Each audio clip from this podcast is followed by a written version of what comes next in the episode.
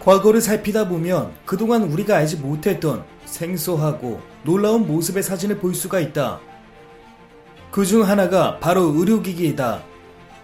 현대 의료 발전이 있기까지 많은 이들의 노고가 있었고, 과학자들 또한 질병 치료를 위해 다양한 방법으로 연구를 해온 덕분이 아닐까 한다. 수년에 걸쳐 만들어진 과거의 의료 장비와 치료 모습을 소개해본다.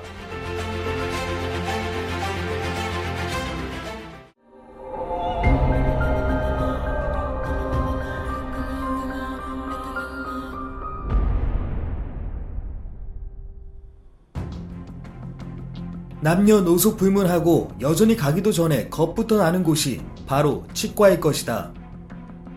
망치를 연상케 하는 이 도구는 과거 치과에서 사용하던 진정 가위였다.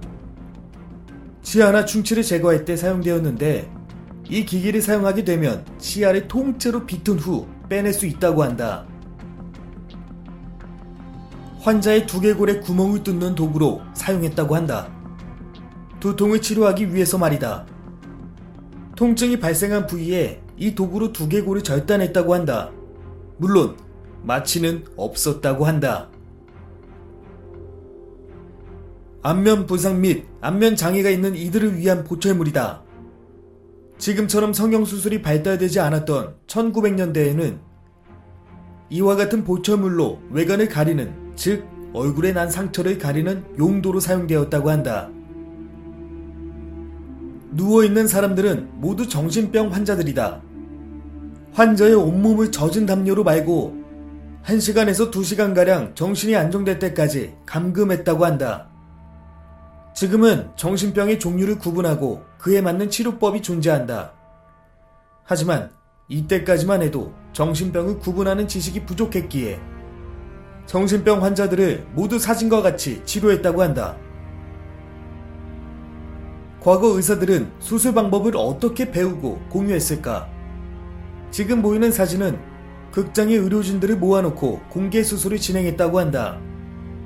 위생적인 부분이나 환자의 인권 등의 문제가 있을 수 있었겠지만, 당시 이러한 시도조차 없었다면 지금의 의학기술을 보기까지 조금 더 시간이 걸리지 않았을까 하는 생각을 한다.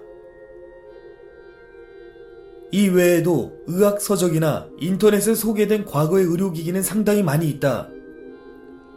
어떻게 저 기기로 치료가 가능했는지에 대한 의문과 한편으론 무서움까지 느낄 수 있었지만 언젠간 시간이 흘러 지금의 첨단 의료기기 역시 구시대의 유물처럼 여겨지지 않을까.